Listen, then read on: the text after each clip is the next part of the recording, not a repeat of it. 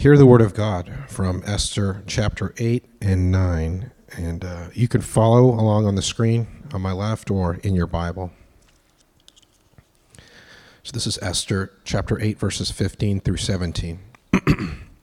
then Mordecai left the king's presence wearing the royal robe of blue and white, the great crown of gold, and an outer cloak of fine linen and purple. And the people of Susa celebrated the new decree. The Jews were filled with joy and gladness and were honored everywhere. In every province and city, wherever the king's decree arrived, the, Jew- the Jews rejoiced and had a great celebration and declared a public festival and holiday. And many of the people of the land became Jews themselves, for they feared what the Jews might do to them. It's Esther chapter 9, 20 through 32.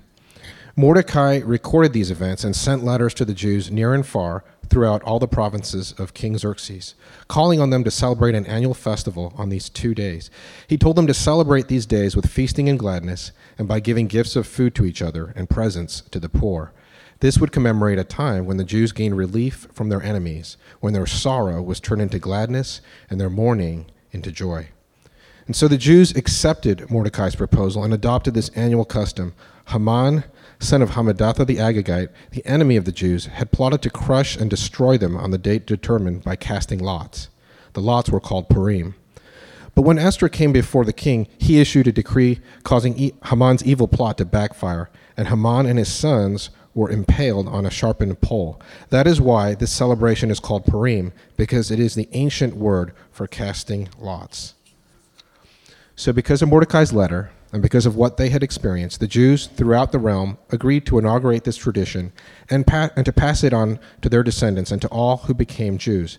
They declared they would never fail to celebrate these two prescribed days at the appointed time each year. These days would be remembered and kept from generation to generation and celebrated by every family throughout the provinces and the cities of the empire.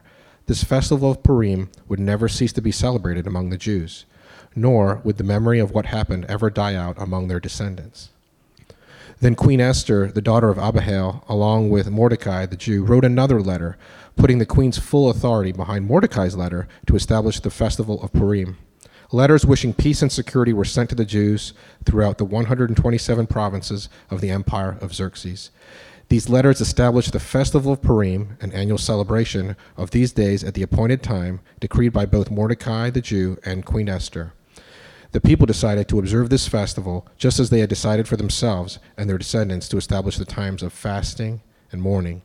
So the command of Esther confirmed the practices of Purim, and it was all written down in the records. This is the word of the Lord.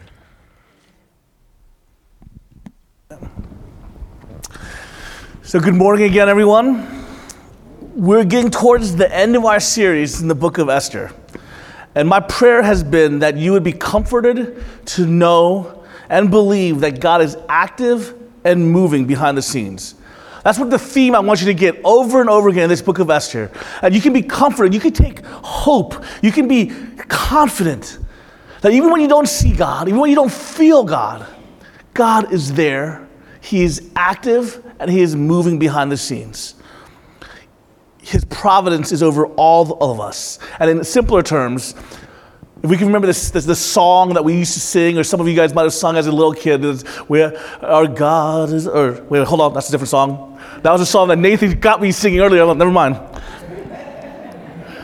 It's, it's talking about he's got the whole world in his hands. Guys, I know that sounds song so cheesy, but honestly, for me, even now, it gives me comfort our God is so big, and He holds the whole world in His hands. May that bring you peace. May that still your anxiety. May it give you confidence that your God is so big and He holds the whole world in His hands. Now, we've seen some other really incredible themes and messages in this book. Last week, Pastor Eric preached on how God protects and saves his people. And it's not just a quick one time thing, he works throughout history even to do so. This morning, I want to start off with a simple question What comes before part B? Part A. Get it? Get it? Part A? Yeah. One of my favorite ways to introduce a party. You're always welcome to that. You're welcome. Guys, today we're going to talk about partying, we're going to talk about celebrating, we're going to talk about rejoicing. It's one of those fun sermons. We did it intentionally because we know we got kids in here, and a lot of some of the elementary school kids in here. And we were going to talk about like God's sovereignty, human responsibility, and all that. And we were like, no, we should switch it up. so we're talking about celebrating, we're talking about partying. And depending on what tradition you grew up in or are from, this might feel comfortable or uncomfortable to you. There are those who grew up in the church who grew up talking about celebrating and victory and blessing and prosperity often during church. There are other churches and other people who talk, often talked about in church suffering, patience, mourning during church. And as most of you know, I love tension. I'm a big fan of tension. I think that is where we're supposed to be, living in the tension. You ask me a question about, Lauren, should we do this or should we do that? Or Lauren, should we do this or that? I'm like, yes, live in the tension. And people hate that answer, but it's the truth. The book of Esther does this so well. The tension of celebrating and mourning, feasting and fasting is a huge element of this book. Now, we'll give you a little background on this book so far, but it says this Banquets are a central theme in the story of Esther. These banquets have special importance in the structure of the book, and many of the main events in the story take place at a banquet. So I want you guys to look at these two slides here. It says, uh, first slide, Number one, Xerxes provided for a, uh, for a 180 day feast for his nobles. Right? There's the first banquet. Second banquet, he gave a seven day feast for all the people in his land. Third banquet, Vashti had a banquet for the women in the palace.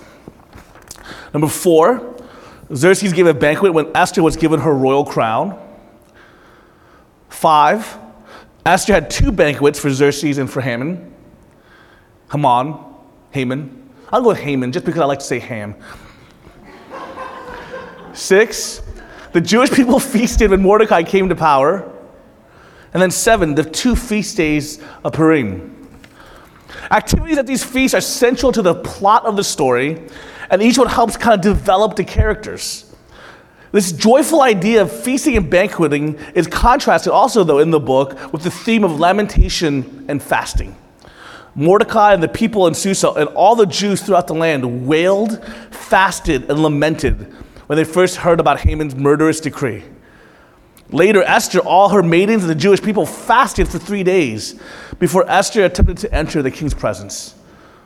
The point I want us to understand this morning that there needs to be a beautiful tension between our call to fast and to feast, to celebrate and to mourn. And I want you to note that it is good to celebrate and to party. We have reason to rejoice. There is breath in our lungs. We are living in a new day. We are amongst the people of God, worshiping our living Savior. We have reasons to rejoice. Can I get an amen to that? But now I also know that we have reasons to mourn.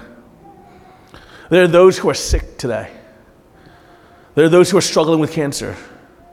There are those who are missing loved ones who are not here with us. We live in a broken, broken, messed up world. So, yeah, we have absolute reason to mourn. But that does not take away from or stop our reasons for celebrating. See, some people think those are mutually exclusive of each other. Some people think if I'm mourning, if I'm hurting, if I'm in this place of lamenting, that I could not be in a place of rejoicing, celebrating. And that's not true. They're not separate, they don't, they don't contradict each other. They can both live in beautiful tension. There's a missionary named William who lives and works in Liberia during the epicenter of the Ebola crisis. And he was asked if celebrations and joy were at all on his screen, on his radar right now amongst the current hardship. And this was his answer. In these dark moments, here's the, yeah, the quote's up there. In these dark moments, remembering God and his joy gives us strength. During this time, so many people are finding their way to him. Every church is packed. The worship celebrations have been magnificent. Even when it feels impossible, He can give us a joy that passes understanding because it's anchored in faith. If you've ever had the opportunity to worship with people from developing nations or anyone who's overcome serious obstacles, such as maybe addictions, you know it's like nothing kind of you've experienced in the mainstream American churches. Right? Whether it was a worship service I attended at the New York Rescue Mission or the worship service I attended in Uganda, the ce- celebration was similar in those places, but kind of different from mainstream American churches. Versus, it was like Super Bowl Sunday, the World Series, the, the World Cup. It was like the best rock concert or pop concert you've ever been to, all combined, and all rolled up. And that was every Sunday. Because those believers understood that their dependence upon God, they, they worshiped Him with complete abandon in the midst of need and hardship. It wasn't exclusive, it wasn't in their mourning, in their difficulties, they couldn't celebrate. No, they celebrated even more so because they knew their need to celebrate. We see in the reading for today that the people of God had to celebrate. They instituted a new festival called Purim, which, by the way, I just gotta throw this out there. I love this. There ain't no party like it because the Israelite party don't stop. The festival of pretty went on for a full two days. I just love that. I had to throw that out there. The Feast of Tabernacles is another festival of the Israelite people, which goes on for seven days. I go to a party nowadays. It's like party six to nine o'clock, and I'm like, I'll get there at like six fifteen, and then I'll leave at eight o'clock because I'm tired. So my, I party differently from the old Israelite parties, but the Israelite parties were like, no, no, we go all day. Not only do we go all day, we go two days. Not only do we go two days, we go seven days of partying. I love that. It's true party. These parties are for real. Our parties are lame. In Esther chapter 9, verse 22, Mordecai told the people, he told them to celebrate these days with feasting and gladness, and by giving gifts of food to each other and presents to the poor. This would commemorate a time when the Jews gained relief from their enemies, when their sorrow was turned into gladness and their mourning into joy. I love that, by the way. Those are, those are real parties, right? Parties where like, like we give each other food. Those are good parties. Like here, I gift you with food. Yes, good party. But not only that, they give presents to the poor during their celebrating. I think that should that, that should be instituted. I think from now on, when we do parties, we're like, hey, every time there's a party that there's presents involved, let's also give presents to the poor. Let's church. Do you like that idea? I like that idea. Let's do that too during our parties. But what an incredible party this is. I mean, this is a, what a celebration is supposed to be. It's supposed to remember. It's supposed to celebrate. It's supposed to lift up the community. Our celebration lifts up the community. So, why should we celebrate? I'm gonna go through a bunch of reasons why we should celebrate. Okay? So, number one, we celebrate to remember. We celebrate to remember. The impulse to celebrate as a means to remember God's provision has old school ancient roots. After sparing his chosen people from imminent destruction, God specifically instructed them to commemorate his faithfulness through an annual celebration. Exodus 12. Whether it's Passover, celebrating them from deliverance from slavery, or Feast of Tabernacles, celebrating their time in the wilderness and, taken, and being taken out of the wilderness. The Jewish people have created incredible festive traditions shaped around God's command to remember. I mean, isn't that a good way to remember by throwing a party? You know, if we just say, hey kids, remember that um, I, something happened, or remember this day because this is it, and they're like, I don't remember that. But when you say, hey, it's your birthday, they remember that because there's a party for them. Parties are the best way to remember. But despite his continued faithfulness, our memories are pretty stinking bad aren't they? We just have bad memories. We so easily get distracted and swallowed up by both the incidental and enormous challenges of life. We forget so many times that God has dropped manna or He's parted the waters. We forget about all those times because when the bank account dips below minimum, that mechanics bill is much more than what we thought it would be, or the pathology report comes back positive. It's just more natural to shake our fist and get angry at God than it is to organize a party, isn't it?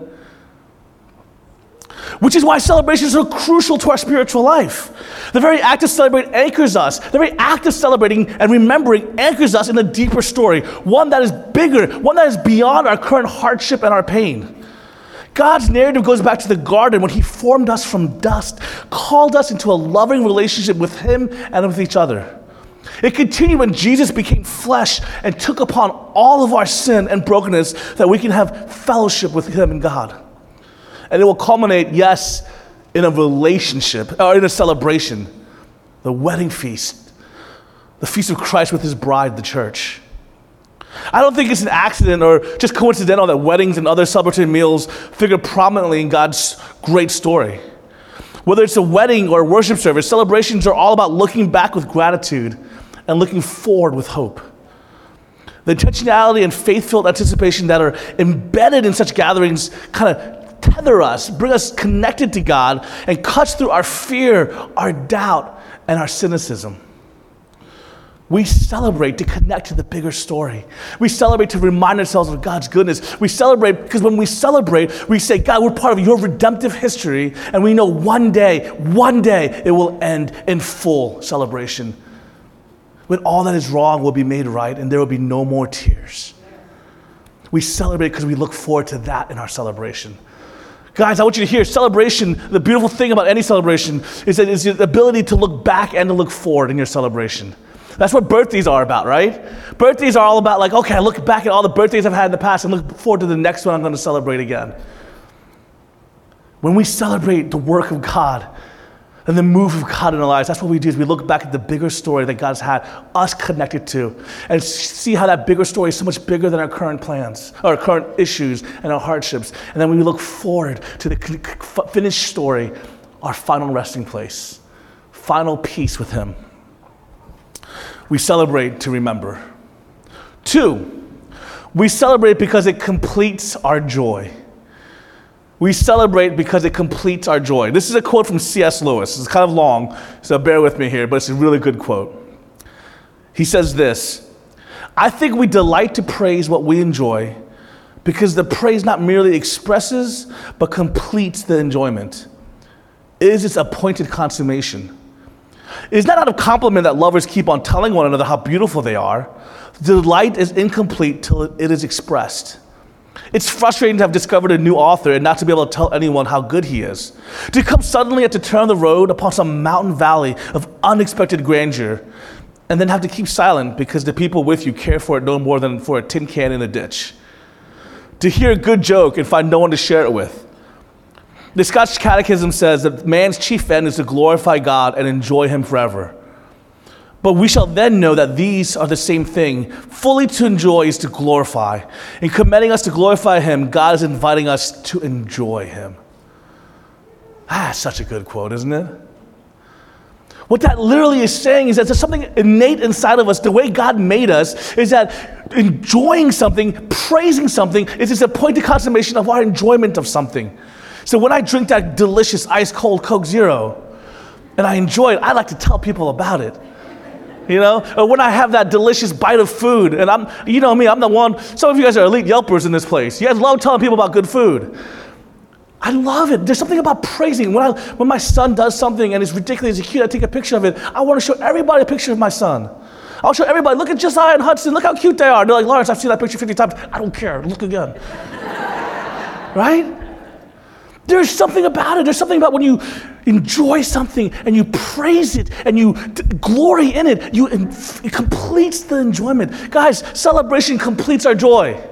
As you're enjoying God, as you're enjoying Christ, enjoying the life He's given you, as you're blessed by joy, guys, let me tell you that when you worship it and when you celebrate Him in this, it completes your enjoyment of Him. Psalm 66 4 says, All the earth worships you and sings praises to you. They sing praises to your name. Hebrews 13, 15. Through him, then, let us continually offer up a sacrifice of praise to God, that is the fruit of lips that acknowledge his name. Psalm 104 Enter his gates with thanksgiving and his courts with praise. Give thanks to him. Bless his name. Guys, these are commands by God onto us, but they're not just commands because God's like, hmm, I feel bad about myself. Let's have people praise me. No, these are commands that fully, for us to fully know enjoyment to maximize our enjoyment of our life here, to be in the relationship and to express the joy of that relationship. And I'll say this again. I'm going to embarrass my wife because she's right there, but she can't help it. Is that there's something powerful. I can sit there and I can be like, I'm so glad I'm married. And I can sit there and be like, my wife is awesome. But if I don't ever say it, there's something lacking in it, even in my own heart. When I express it, though, it completes it. When I get to tell her that I love her and tell her how incredible she is, that expression, even for myself, completes my enjoyment in it. Guys, we're called to celebrate. It completes your joy. Why are you not celebrating? It is okay. It is okay if other people are mourning for you to still celebrate. It's okay. It's okay if you're mourning to choose to celebrate. It's okay. It doesn't diminish the hurt and it does not diminish the loss. It completes the enjoyment. Celebrate. Number three, we celebrate to show the world a taste of the coming celebration. In other words, we celebrate to show the world a taste of the coming kingdom. Right? One of the reasons I say this before, there's a twofold purpose of us as a local church body. Our twofold purpose. Number one is we exist as a local church body to be the coming attraction, to be the preview of the kingdom of heaven. You know, when you guys go to a preview and you watch a preview of a movie, I love trailers. One of my favorite things in the world. Right? I love watching a trailer, and during the trailer, I'm like, that looks hilarious, or that scene looks amazing, or that special effects look incredible. I'm like, I gotta watch that movie. And I'm a sucker for it. I watch terrible movies because the trailer looks so awesome right? But that's what we're supposed to be, not something that, not for a terrible movie, but for the ultimate movie. We're supposed to be the trailer, the way we love, the way we forgive, the way we live in grace, the way we worship in diversity, the way we come into community. Guys, we do all that and say, people can look at us and say, that's what the kingdom of heaven looks like? Oh man, I need to watch that movie. I need to be part of that. Wow, they show grace and they forgive one another. I, I need to be part of that. They, they live in close knit community and they fight, but even after they fight, they forgive. Oh man, I need to be a part of that. They help each other out. They're all so different, yet they're willing to sacrifice to know each other better. Oh, that's what the kingdom of God is about? Okay, I need to be a part of that. Guys, do you see? We're called to be the coming attraction. And so, by the way we celebrate, guys, can I just tell you, if we walk around defeated and complaining and whining all the time, what person would ever want to be a Christian? Oh, my life is terrible. I mean, honestly, let's just be real here, right? But if we walk around with the victory and the confidence in who Jesus said we are, even in the midst of suffering and difficulties, we can still celebrate that people can be like, What do you have? What do you have? I need to know. I'm in desperate need. See, we live in a dog eat dog world, but you guys are living like it's a dog eat dog world. You guys like that? Yeah. I need to be a part of that. How? Will you show me? And this is when you can be like, yep, I'll show you. Let me tell you about Jesus. Let me tell you about the good news. The good news is that our human condition, that we want to be known, we want to be loved and we crave purpose can be answered and, and fulfilled in the person of Jesus. Because through Jesus, you can be known with all your sin, all your dirtiness, all your issues, all your flaws. And you can still be radically loved because He knows you, He accepts you, and He's died upon the cross for you. So you can be fully known, you can be fully loved, and then He called you into this relationship, into this global, eternal mission. Gives you significance. I mean, that's what we get to tell people by the way we celebrate. Amen? Revelation 19, 6 to 9 says this Then I heard what sounded like a great multitude, like the roar of rushing waters, and like loud peals of thunder shouting, Hallelujah, for our Lord God Almighty reigns. Let us rejoice and be glad and give him glory. For the wedding of the Lamb has come, and his bride has made herself ready. Fine linen, bright and clean, was given her to wear. Fine linen. Uh, then the angel said to me, Write this Blessed are those who are invited to the wedding supper of the Lamb. And he added, These are the true words of God. That is what we look forward to. Number four, celebrating together encourages one another. When we gather to party, when we celebrate on Sunday mornings, we have the opportunity to encourage, to lift up, and help one another. 1 Thessalonians 5:11 says this: Therefore encourage one another and build each other up, just in fact as you are doing. Guys, when you see your fellow believer able to praise and celebrate after a loss, it encourages you, doesn't it? I know it does me. When I know of a fellow believer, when I know of a brother, when I know of a sister who's experienced loss that I think would cripple me, but I, hear, I see them praising Jesus and celebrating. Do you understand that what that does for me? It encourages me. It lifts me up and says, yes, even in the hardest of circumstances, Christ is still sufficient. It was sufficient for them, He'll be sufficient for me. Do you see that? So, guys, for those of you who are going through loss and who are struggling, we need you to celebrate. We need you to celebrate because it encourages me, it encourages each other. When you see your fellow believer who has cancer praising Jesus, it lifts me up, it pushes me, it challenges me. and it challenges each other. Guys, when we see celebration, it's contagious. This excitement is contagious. When you go to a football game, I mean, not many of you guys are going to go to an SEC football game. I threw SEC out there intentionally, by the way. You ACC fans don't know what it's about. But when you go to an SEC football game, you're not going to often just sit there with your hands on your lap and just be like, no, because the music is contagious and the rocking, and everybody's up and down in their seats and they're screaming, yelling. You're like, oh, I got to get into that. I don't even know what's going on. I'm going to get into this. I, I don't know anything about soccer. True story. Don't know soccer. Never played soccer. Soccer was not an issue, a big deal in my life. But I went to Germany backpacking one day, and the World Cup was going on, and people were going crazy. And so I was like, I don't know anything about soccer. I don't know what's going on, but man, it was fun. I was into it. Because everybody else was. They were like, woo! I'm like, what just happened? There wasn't even a goal, but there's cheering. I don't understand. Why are they cheering if we just could have kicked the ball somewhere? But I'm just saying. I got into it because everybody around me was going crazy. They were celebrating. It was actually in Germany when they won the match, and people were climbing on like light, light stands. I'm like, oh, this is nuts. But I loved it. I was like, yeah, I'm the biggest Germany World Cup fan in the world now. You know, it was, it was awesome. But guys, let me tell you, we need to see each other celebrate. We need it. Because, man, this world is full enough of dark times, isn't it? It encourages me to see you celebrate, it encourages each other. And finally, this is going to sound weird, but I'll say it again. We celebrate because we can.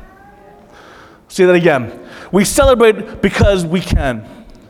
Here's what I mean by that. If your end is not secure, if you don't know the end result, it's hard to celebrate, isn't it?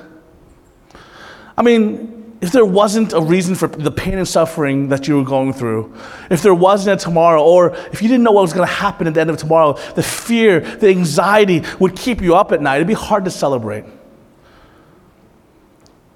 But with the gospel, but because of the gospel, because the good news of Jesus Christ, our end is secure and we know we have a glorious ending.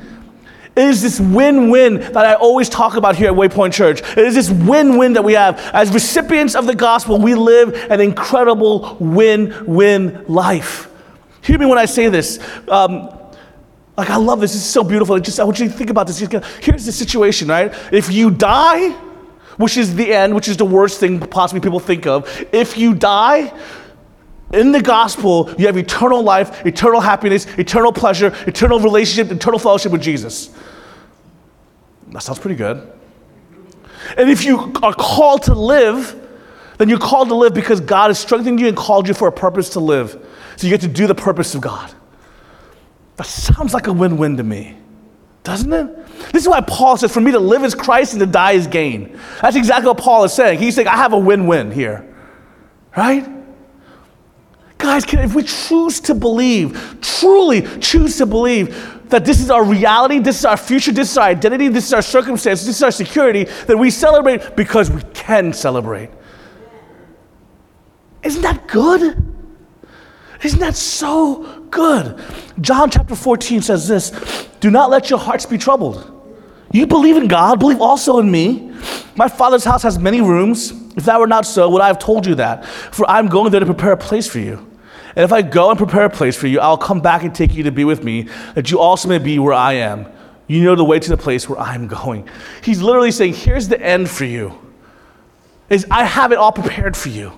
It's yours. It is your identity. It's done. It's finished. It's good. How incredible is that?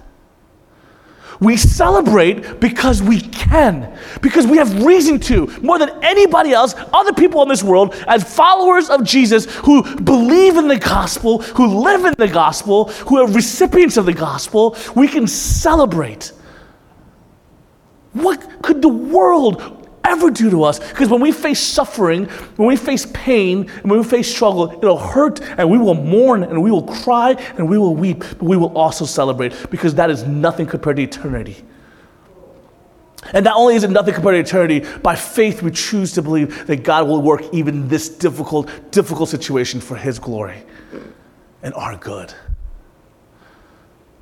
That's a win-win. People are like, oh, well, that's not fair. I've, been, I've had arguments with philosophical people like, well, that's not fair. I mean, you're arguing like, oh, my argument suffering is bad, and you're arguing that suffering is good for God's glory and all this kind of stuff. That's not fair. You can't. You just you make that argument up and just make it sound like everything is good. I'm like, it is. I'm sorry. It doesn't sound fair. You're right. But by grace, this is our reality. We have a win-win if you choose to believe. My people, I know it's not easy. I'm not saying it is, but this is why we celebrate because it's not easy, because we often forget, because anxiety and the concerns of the world are quick to make us forget. But when we choose to celebrate, and when we celebrate hard, when we party like an Israelite party, it encourages us. It reminds us. Try to go back to all of them. Hold on. We celebrate because it completes our joy. It shows the world a taste of the coming celebration. It encourages one another, and we celebrate because we can. Amen? Let's pray. Heavenly Father, we thank you for our win win.